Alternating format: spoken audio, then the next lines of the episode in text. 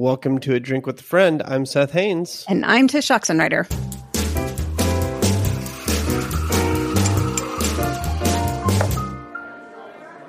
Tsh, what is it today that you are imbibing? well, the day of this recording, it is the first day of fall officially. And I wouldn't say Central Texas exactly got the memo, but it is a few degrees cooler than it was yesterday. And so I'll take it. So um, I am drinking my Foxy tea from Trader Joe's. I've talked about it before on the show. It is, I call it Foxy tea just because there's a fox on the box, but it's Harvest Blend, I think is what it's called. And it's seasonal and it only shows up this time of year at Trader Joe's. And I tend to just buy like a dozen boxes and drink it all year. But anyway, it's my fall tea and I don't know what's in it, but it's herbal and it tastes like fall. So, and I'm there's, drinking it in my owl mug, my Hedwig mug. Oh, that's good. And there's a fox on the box. There's a fox on the box. Do yeah, you drink it socks. in your socks? Right, uh, right. You got uh-huh. So, Seth, what are you drinking today? Well, today I am in my office, which means I have access to my super schwanky, fancy French water. So uh. I'm drinking uh, Perrier today, which that's Ooh.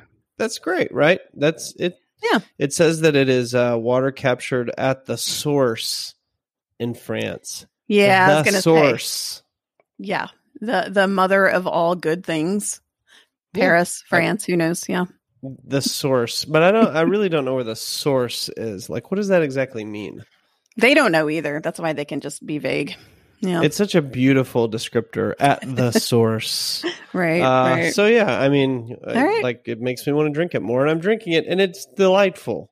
There you go. I think it's just fine. I wouldn't call it like the fanciest water ever, but you know what? It works.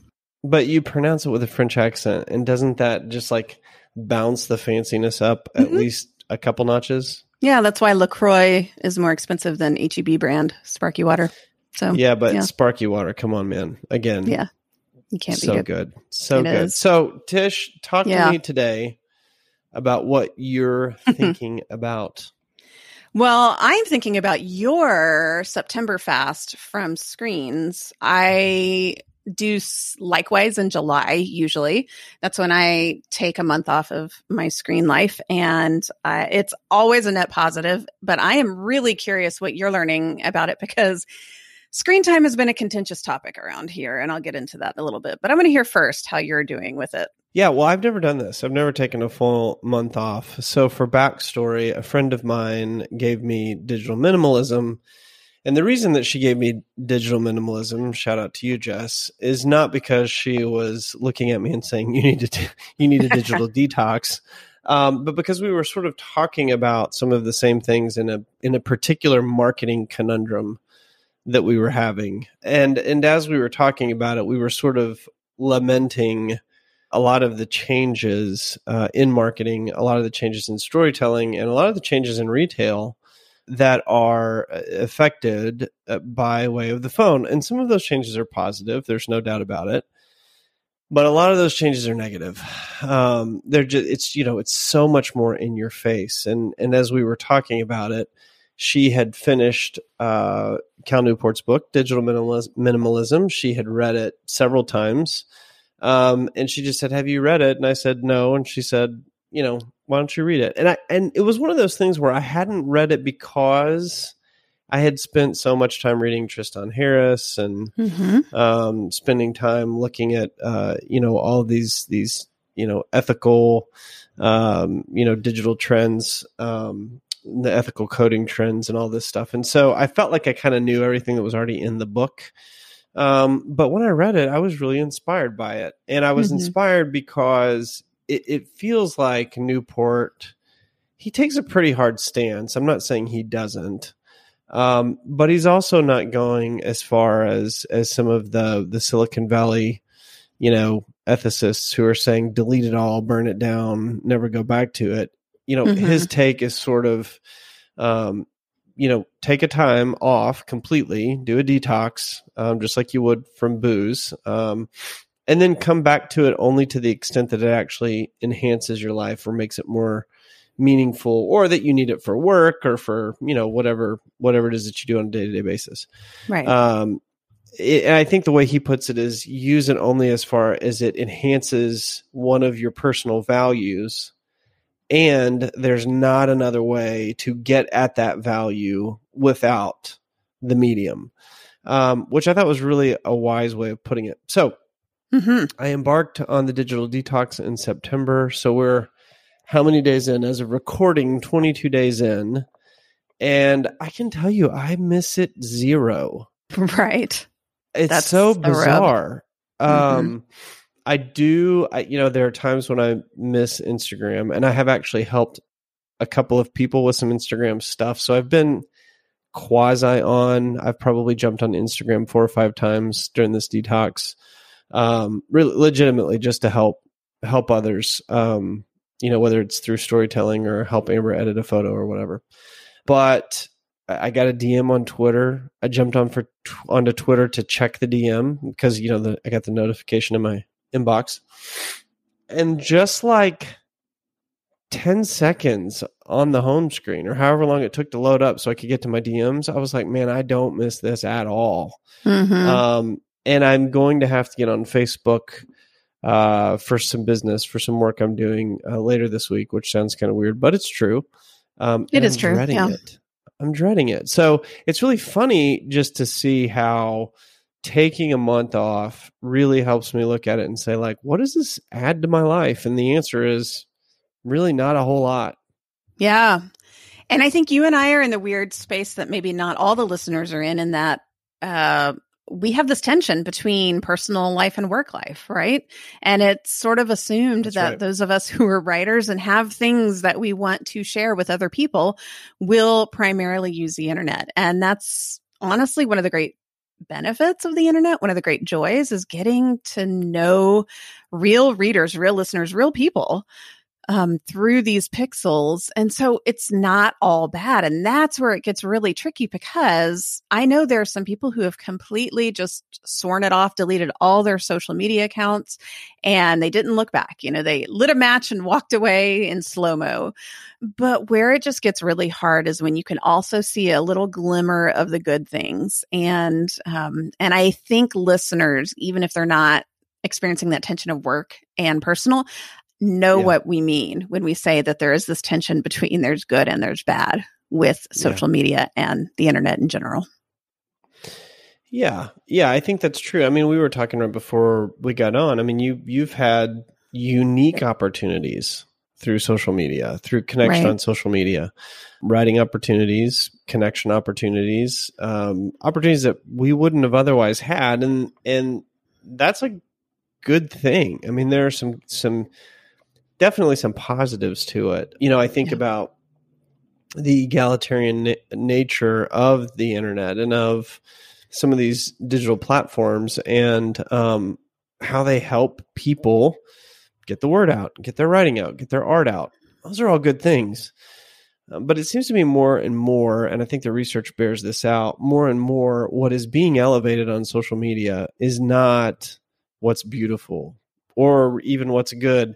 And anybody want to fight with me about whether they're elevating the truth? Because that ain't happening either. I mean, the, the yeah. internet is the place of vitriol and conspiracy theory. Um, it, it's it's kind of the opposite in a lot of ways of the good, true, and beautiful. I was reading some research on that. Uh, actually, just this weekend, talking about negativity bias, um, and and there is an internal uh, bias in the human psyche towards the negative, towards the things that are scary, towards the things that are, uh, you know, even sad or or move you in sort of a almost depressed way. Um, mm-hmm. Anything that's negative, and it's this kind of negativity bias um, that that is is driving the internet because it cra- captures our attention.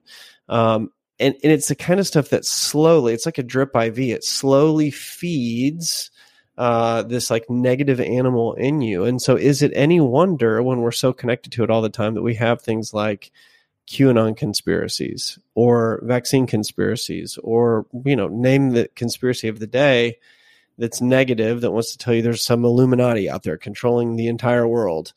Um, well, these are only a natural outflow of people who've screwed around with our negativity bias. uh, which cuts against again to go back to the thing we talk about all the time the beauty of the world the goodness of the world the sacramentality of the world anytime you're you're constantly consuming negativity and you're feeding that you're not consuming things that nourish you Right. And these companies want to keep us outraged. There's a reason that negativity bias works because they stand to lose if we find contentment. If, you know, by nature, outrage means there's something wrong. There's something mm-hmm. that doesn't feel right. And so they're tapping into our, I think, God given desire for justice and they're yeah. messing with it. They are, yeah. they're playing around with our souls by telling us, you know, that this isn't right. I want to keep you hooked to the negativity so that you continue your scrolling and therefore our ad dollars. And therefore, by nature of what this is, it is actually affecting our entire communities, our entire social structure, and our mental health. And you know, those of us that are parents, we see how it's affecting our kids. And I think maybe we can get into that later in a future yeah. conversation. But you know, that's where this gets really hard for me to reconcile with. But I want to share the news about my book that I think genuinely is true, good, and beautiful because yeah, it is. Yeah. And yet, what's the price to pay? You know? Yeah.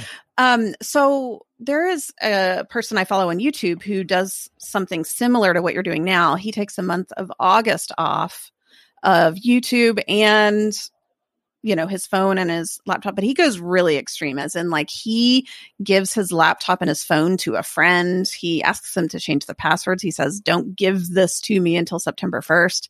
And he oh, just wow. goes radio silent so that he's not even tempted because and he says this it's not because i'm a good i'm a good person he says it's because i'm kind of pathetic and i know myself mm-hmm.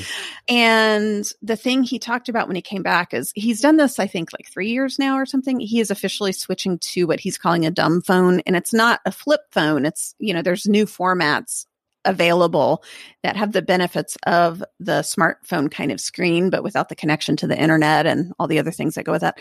Um, the way he is framing it, and I this keeps rattling around in my brain, is yes, it's less convenient. He's like, there's no doubt about it. This phone is not as impressive as an iPhone.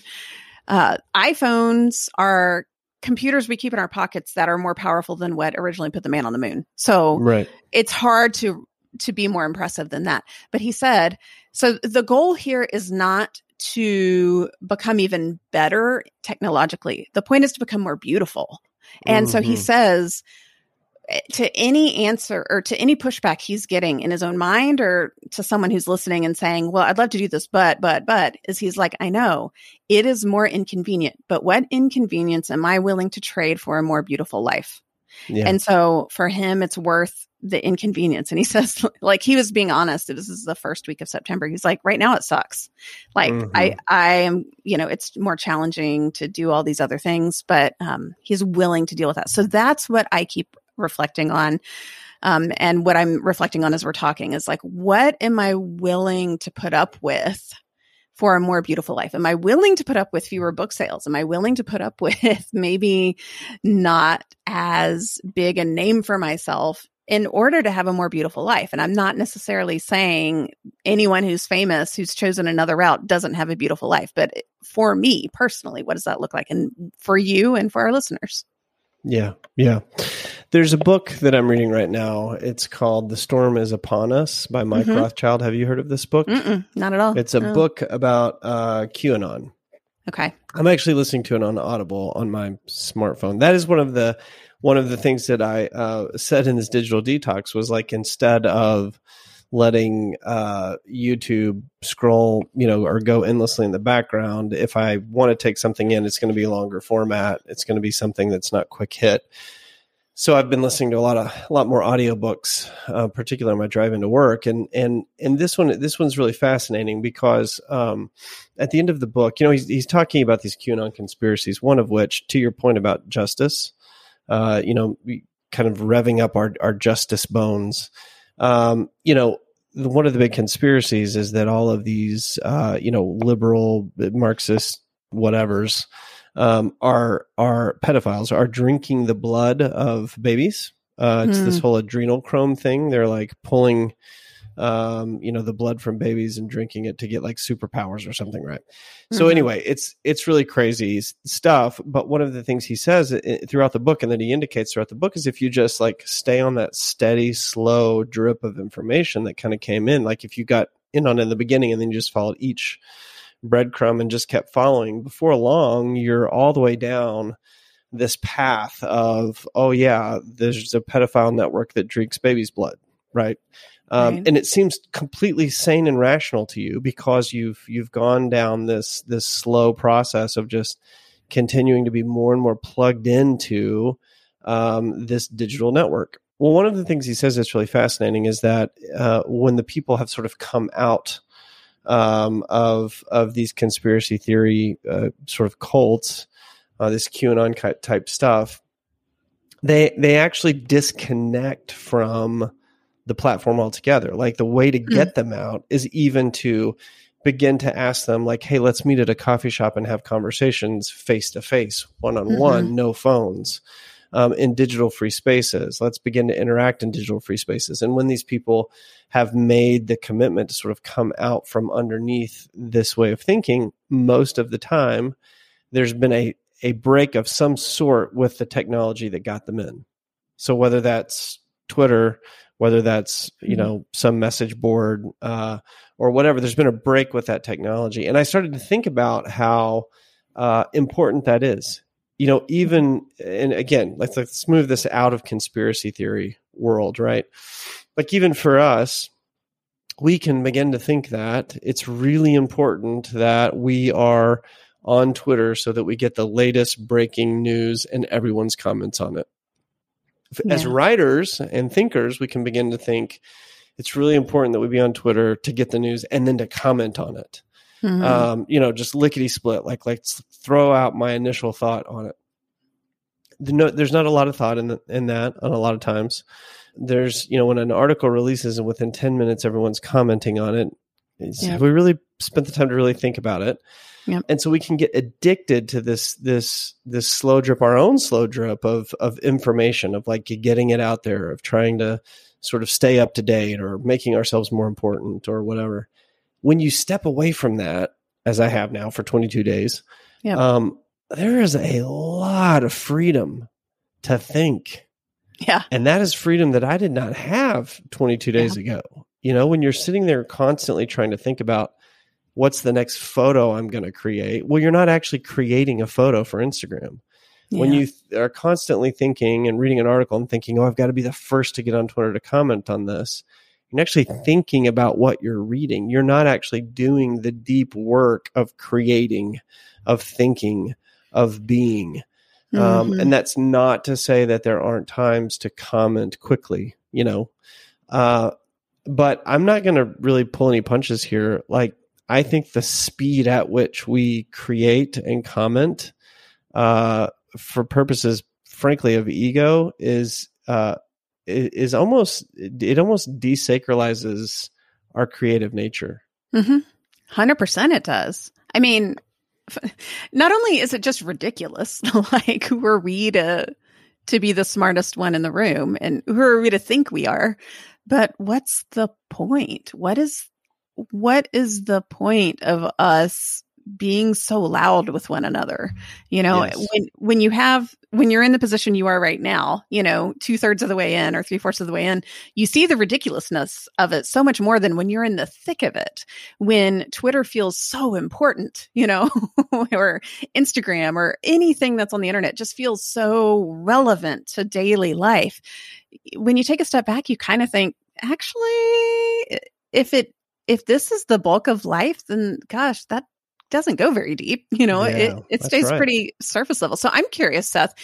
Um, what would you think your life would be like hypothetically if you were to take what you've learned this past month and like replicate it for a year? Like what would happen to you as a human being, as a writer, as a father if you were to take a year off from social media? Do you think there would be a net benefit? Do you think you would stand to lose something important? I mean, I, I- you know there there are things that I would lose. I mean, there's no doubt about it. Um, so again, as someone who writes, Um, you know, uh, I haven't really talked about this much on the show, but Amber and I are under contract for a book. It'll Right. release sometime next year.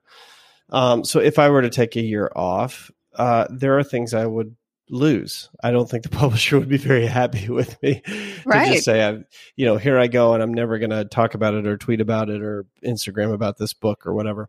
Um, and so there, there are some agreements that I've made that that by way of you know how modern retail works, like I have agreed to be on social media platforms. So certainly I would sacrifice some sales. I would sacrifice some relationships uh, with the publisher, which I don't want to do. Mm-hmm. Um, so there'd be some pretty big things that I I did sacrifice. Now, that said, if I could take a year off, if I could say, okay, I'm going to schedule this out for a year from you know now in September of 2022, I'm going to take a year off. Um, I do think that there could be some incredible benefits. Uh, Mhm. and I think one of the the primary benefits is that what I find myself doing now is that I'm creating for the sake of creating, not Yeah. creating for the sake of getting someone to clap for me. right. Uh, and that feels so much cleaner. I don't know another way to describe it. Mhm. Um, and so thinking about a whole year of, you know, hey, if you want to get a hold of me, uh, it's going to be via email. If you Yeah. want me to write something for you, contact me on email. If I'm going to pitch you, I'm going to do it via email. Like I'm not going to do social media. I'm not going to use it to promote the stuff. I, I think stepping away from that game uh, would would probably uh, help me reevaluate my relationship with the media and help me reevaluate uh, my relationship with myself. yeah. Because when I'm constantly on social media, uh, I find that my voice begins to sound eerily familiar, like all of the other people who are there and agree with me. And man, that's just not what I want. I just don't want that. Um, and particularly in faith spaces, because I'm not a church leader. I was actually talking about this with my spiritual director yesterday. And um, we were talking about some other things, but she said, you know, how does this make you feel about the spaces in which you write and the spaces in which you you know you occupy digitally and i said i just don't want them anymore like Mhm. i don't want to be the thought leader i don't want to be the spiritual guru i'd rather create things that have deep value for the people who read me and connect with me but i'm just so tired of you know the the thought leading influencing um that really just goes nowhere Well, and it's funny that you brought up the Christian space because this is what I think is fascinating to me. And I feel like maybe we've talked about this on the podcast before. I don't remember. It seems to be more prevalent among the Christian space, not only the idea of cultivating thought leaders. I know there's some exceptions, but also from the publishers that seem to really push the need for an author to have a strong social media presence. I Yeah. mean, if you think of your favorite secular writers, it, especially fiction, how many of them are on social media? Now, I know there are some, and there are some great ones. So I'm not trying to relate this correlation causation fallacy here, but you know, yours and my some of our favorite thinkers, you know, Anthony Doerr. He is Yeah, not right. on social media, and yet Yeah. he can freaking win the Pulitzer Prize. So it, Well, you know, Cal, Cal Newport, Cal Newport, Cal Newport. that, so he's a different, completely different vein of writing. Not a novelist, a thought leader. And and if anybody tells you what you're supposed to do as a thought leader, especially in business, particularly in business, uh, what are you supposed to do? Particularly a guy like Cal Newport, who's I think he's in mathematics and computing. yes, he is. Um, he's supposed to be Yeah. on the internet. He's supposed right. to be on Twitter, um, and he's not. Well, and the thing is, he's got a fantastic podcast, right? He's got a newsletter. I subscribe to both of them. I keep up with his thoughts and thinking, and he's not on Twitter to share them. That's and right. and so, you know, you and I, we both have newsletters. We have this podcast. There are ways we can still connect with readers without social media. I would argue that sometimes we forget, like we conflate social media with the internet and we forget that there is a big difference. In fact, it used to, I used to find it funny and now I find it a little concerning. Um, when people used to equate their phone or the internet with Instagram. Like, Yeah. did you yeah. see what so and so is up to lately? And they weren't even naming Instagram, but they were automatically assuming I am continually scrolling Instagram. And so therefore I would know that person's latest, you know, dinner they had last night or something. And it, it's a slippery slope, you know, where we think that social media is the only way to do this, whatever this is. And it's not. You know, yeah. it's it, it, it. I think where it gets challenging is convincing the publishers. You know, the ones that maybe perhaps don't hold the keys quite as much as we think they do, but to some degree they still do hold some keys that it's it's not as necessary as maybe it once was or maybe people have been led to believe yeah yeah as people who are going to be continuing to write mm-hmm. um, people and and not just us like the people who are already doing it and doing it super well the cal newports of the world the anthony Doerr of the world as people are going to continue to be in these spaces i think it's up to us to create the proof points to say listen Yep. We don't have to be everywhere all the time. It's not good for us. We can't be fragmented and still be creating things that are are good and true and beautiful. Like we can't continue to do this. And and and one of the things that I find is like I can't continue to do it and keep my ego in check. Mm. And and if there's one enemy of good writing, it's ego self awareness and ego. I mean, it kills good writing. Yeah. Um, and so I think what we have to do is keep creating proof points, and that's why. Um, mm-hmm. to anyone who's out there uh, listening, like it is important that you support the newsletters of your favorite writers. And this is not just a plug for us. This is a plug for everyone you know who's out there writing and trying to interact on social media in a thoughtful way, if at mm-hmm. all um, like support their podcast, support their newsletters. If you have a newsletter or if you have a podcast, um, you know, let us know. We'd love yeah. to, to hear about it. We'd love to catch up with your work because I think yeah. it's going to take a group of people committing to a different way um, so that the publishers will look and say, oh, yeah, there is a proof point. Like Seth and Tsh aren't massive, you know, Pulitzer Prize winning authors. Um, but here's a proof point they can actually move their work without having to play uh, the ego game on social media. I think that's yeah. wicked important. And I think it's super important if we're going to set an example for uh, the kids, our kids, yes. Um, yes. and the younger writers coming up behind us. Yeah. Yeah. I think, you know, part two of our conversation is probably going to be very parental related, parenting related, because that's the conversation here at our home. But uh, for me anyway, right now, our household is really thinking about um, what this means for our kids and the next generation.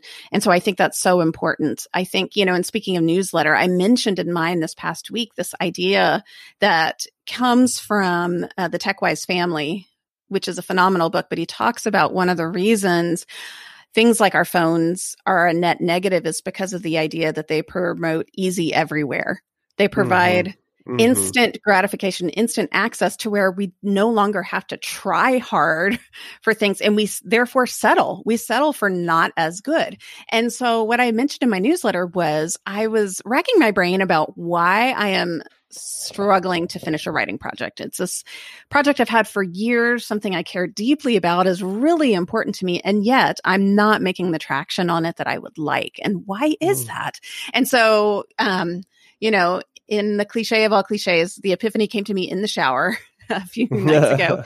And it hit me that I think in order for me to finally make traction and finish the dadgum thing, I need to cultivate the habit of not needing immediate feedback or yeah. instant gratification. Like yeah. it, this easy everywhere concept has trained my brain to need dopamine hits all day long. Mm-hmm. And these long projects, the ones that stand the test of time, they don't see their reward for a long time until after they're completed. Mm-hmm. And so mm-hmm. I have to relearn what it means to find satisfaction in the the act of doing the work, like the day's yeah. work in front of me, and that's it. Without the applause or somebody saying, "Oh, you're so wise," let me retweet that. You know, um, and it's been accidental. I'm not the type to seek out applause. In fact, it kind of freaks me out.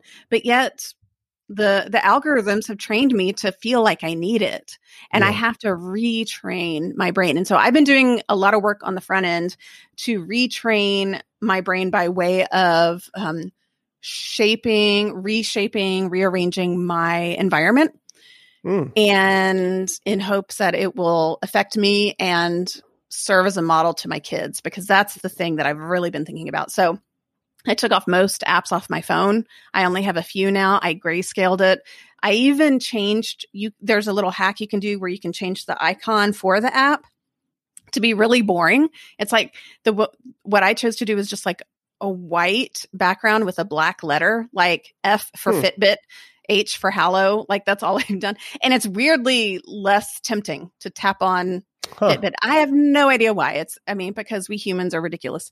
But things like that has helped me. And then the other thing, and this is probably what I'll talk about next time, is we've created a new home for our devices in our in our house where all devices have to live all the time. So if you need to text, you walk over to that home and you text and then you put it back down. And this is where we're getting a lot of pushback right now from the teens in our family. Like they are not happy with this plan. And so right now we're in the it gets worse before it gets better phase, but I'm hoping in the long run it'll be a good thing. But it's things like this that I'm having to train myself to do because I'm ridiculous, not because I'm good, you know? So yeah, I'm curious yeah. since we we like to kind of make sure we hit home the beautiful of things. That that to me is slowly adding more beauty to my life by way of helping me concentrate better and not need that dopamine hit quite as much. So I'm curious if there's anything you have found that you're going to carry with you next month when maybe your fast isn't over, but you still want to take some good stuff with you.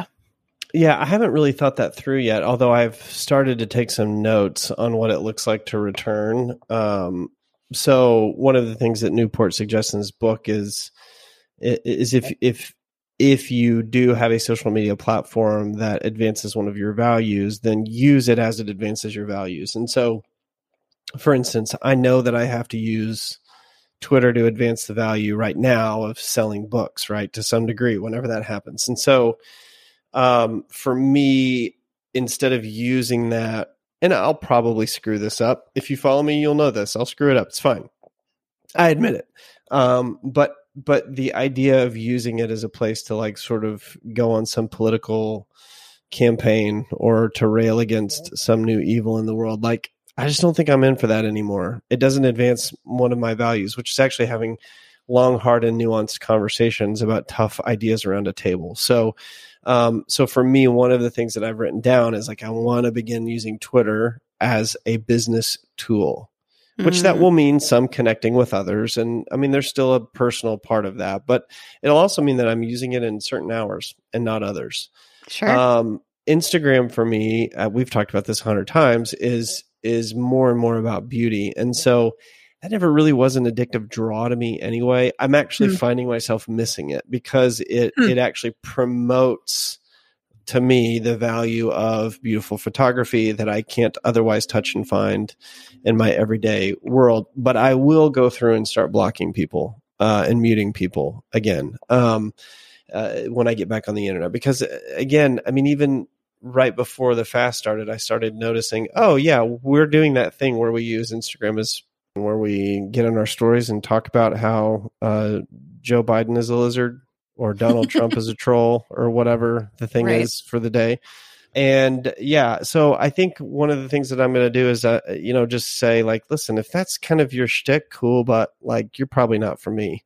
Mm-hmm. And so I'm going to be really intentional about making sure that whatever I'm doing advances values. As far as like the parameters, man, I, I haven't really, I love the idea of sort of curating space designing space um, so that it's not conducive to constant cell phone use. Uh, yeah. You know, we're having that issue right now too, where I have have one who is showing some signs of extreme addiction to um, yep. uh, Air Force One hashtags on Instagram. So there's that. Hmm. I mean, it could be worse, but still. Um, so we're going to talk through like maybe how to make sure that we have the family time that's not impeded yeah. by by phones and that's been my fault in the past mm-hmm. but i mm. haven't really set out those those parameters yet I, I suspect i'll do that more when we sort of when i enter back into the world of using my my phone more well, and since you already brought up the idea of supporting the writers and creators that you like, I will go ahead and make a plug for the idea that you brought up about your values, how you want to better use your values for, or sorry, how you better want to use social media that aligns with your values. It begs the question, you know, or maybe it doesn't beg the question. It assumes that you do know your values. And so for me, I've Yeah. recently revisited my rule of life, which we've talked about on the show before, but I've Mhm. I'm in the process of updating my workshop, the the thing that I have for people, the little four part process to creating a rule of life. And so I've updated mine and it's really given me new life as a reminder of what it is I care about in my work yeah, um, the things that matter to me and really and truly how that means I'm saying no to almost everything so I can say yes to the very few things yeah, yep. that further that. And so I think knowing what matters to you makes using your phone, using the internet, social media, all that um, so much more effective. And I think that's perhaps what you're getting at the idea of knowing what you care about in the first place.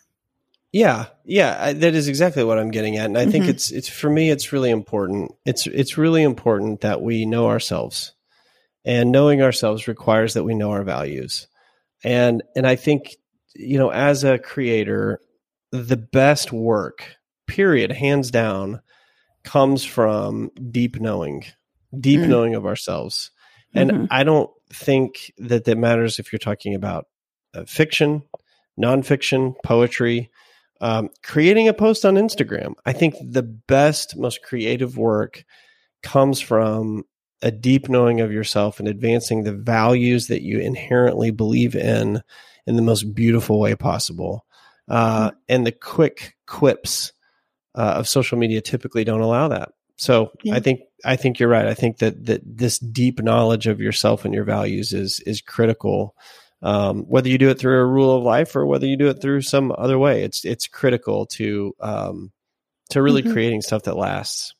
Yeah, that's right. And I think the listeners, the takeaway, even if you're not a writer, you probably do have some sort of thing in your life that you want more of. You know, some Yeah, some form of beauty in your life, be it gardening, be it time with your neighbors, whatever it is. And so if it's not literally a thing that you want to plug via the internet, it's some something in your life. And perhaps now's a good time to evaluate whether your use of your devices um, adds value or takes away value from that thing that's beautiful in your life and you wish you had more time for and more more of, you know? yeah, yeah. Yeah. That's right. That's right. All right. So, speaking of beauty, Seth, as we like to end our conversations, what is something you are reading, writing, or listening to that is adding more beauty? Well, I keep a book in my office by Mhm. the interior designer Axel Vervoordt. Uh, I just sent you a link so that you could I look at it. it while we talk about it. Um, he has this Uh. book called Wabi Inspirations, and it is so beautiful. But his his entire aesthetic sort of revolves around stone and wood and minimalism and trees and clay. But, you know, taking broken things and putting them back together, but not in that sort of you know uh, way that's so uh, popular right now with the gold leaf paint, um, Right. in the Japanese in the Japanese style Mhm. but in much more rusticated ways. And Hmm. I keep it because it is a reminder to me that the simplest things are often the most beautiful. Hmm. And I love this book. And so, Hmm. if uh, you're looking for a good design book, or if you're a photographer, or if you just like beautiful things, um, it is definitely one of those books that you got to grab. It's called uh, Wabi Inspirations. Um, beautiful book, beautiful book. What's Wabi? Yeah. Um, well, there's a whole. I don't want to ruin it for the. Oh, okay. There's a whole. There's a whole uh, description uh, in the front of the book. So, and I think you can also find it. I mean, I know you can find it on the internet. So go Cool. do a little research. Let your fingers do the research. Nice, nice. All right. Tsh, what is one thing that you are reading, watching, listening to, whatever that is making your life more good, true, beautiful? Well, I think we've talked, we might have actually talked about this book, but I know we've talked about Andrew Peterson. Have you read his book, Adorning the Dark? I have not. Okay, I think you would like it. It came out a few years ago, and I've been rereading it the past few days as I've been working on a writing project that um, I'm wrapping up. And it really is the idea of making things. Like it, it's his thoughts on what it means to make, the mystery of making, and how that dovetails with community and the need for not doing it alone and for working in concert with others. And, you know, as someone who writes and uh, plays music, he knows kind of what he's talking about. And so I really appreciate the work Yes, he's does. done with Rabbit Room and, and the other ventures. And so I thought, you know, he's probably one I could listen to. And so far, I really am appreciative of it. I mean, I say so far, I haven't finished it, even though I've had it a while. But when I flip through it every time, I think, gosh, I want to read more of this. And I am not sure it's necessarily a sequel, but he has got another book very similar to it that's coming out in about a month. And it's called The God of the Garden Thoughts on Creation, Culture, and the Kingdom. He is a massive gardener. He has an a beautiful garden. He Instagrams, which I appreciate, and he he loves talking about what he's learning about rootedness and seeds and bearing fruit and all the you know insert the gardening metaphors. But I, I think he just also appreciates the work you know involved of of getting your hands Yeah. in the dirt. And so those of us who love gardening, I'm thinking of your wife. Um, I think it's a book that's going to really tap into our our hearts as well along with the making. So i'm excited about it. So i'll put the link to both of those. I i mean obviously i haven't read the next one because it's not out yet but adorning the dark and the god of the garden by andrew peterson. That's awesome. Yeah. All right. Well i know that we're going to keep talking about this topic of i guess you could say digital minimalism but really it's it's deeper than that. It's more about living a beautiful life living a more Yeah. beautiful life and what does Yep. that look like in light of the fact that phones aren't going anywhere how do we do that so we'll keep this conversation going but it's time to wrap this particular one up. You can find this episode as well as all episodes at a drinkwithafriend.com. If you like the show and want us to keep doing what we're doing, please help keep it going by picking up the next round of drinks. Uh, you can do that at a drinkwithafriend.com, or you can find the link to do that. And thanks so much again for your partnership. Uh, you can find me and how to connect with me mostly via my newsletter because I'm really and truly very rarely on social media anymore at tshoxenreider.com. Seth, where can people find you? They can find me at sethhaines.com. And uh, while you're there, check out my Substack because I have actually been releasing a serial novel on Yeah. Substack that you can't find anywhere else. You have. It's been fun. All right. Music for the show is by Kevin MacLeod. Editing is by Kyle Oxenreider. I'm Tsh Oxenreider with Seth Haines, and we will be back here again with you soon. Thanks for listening.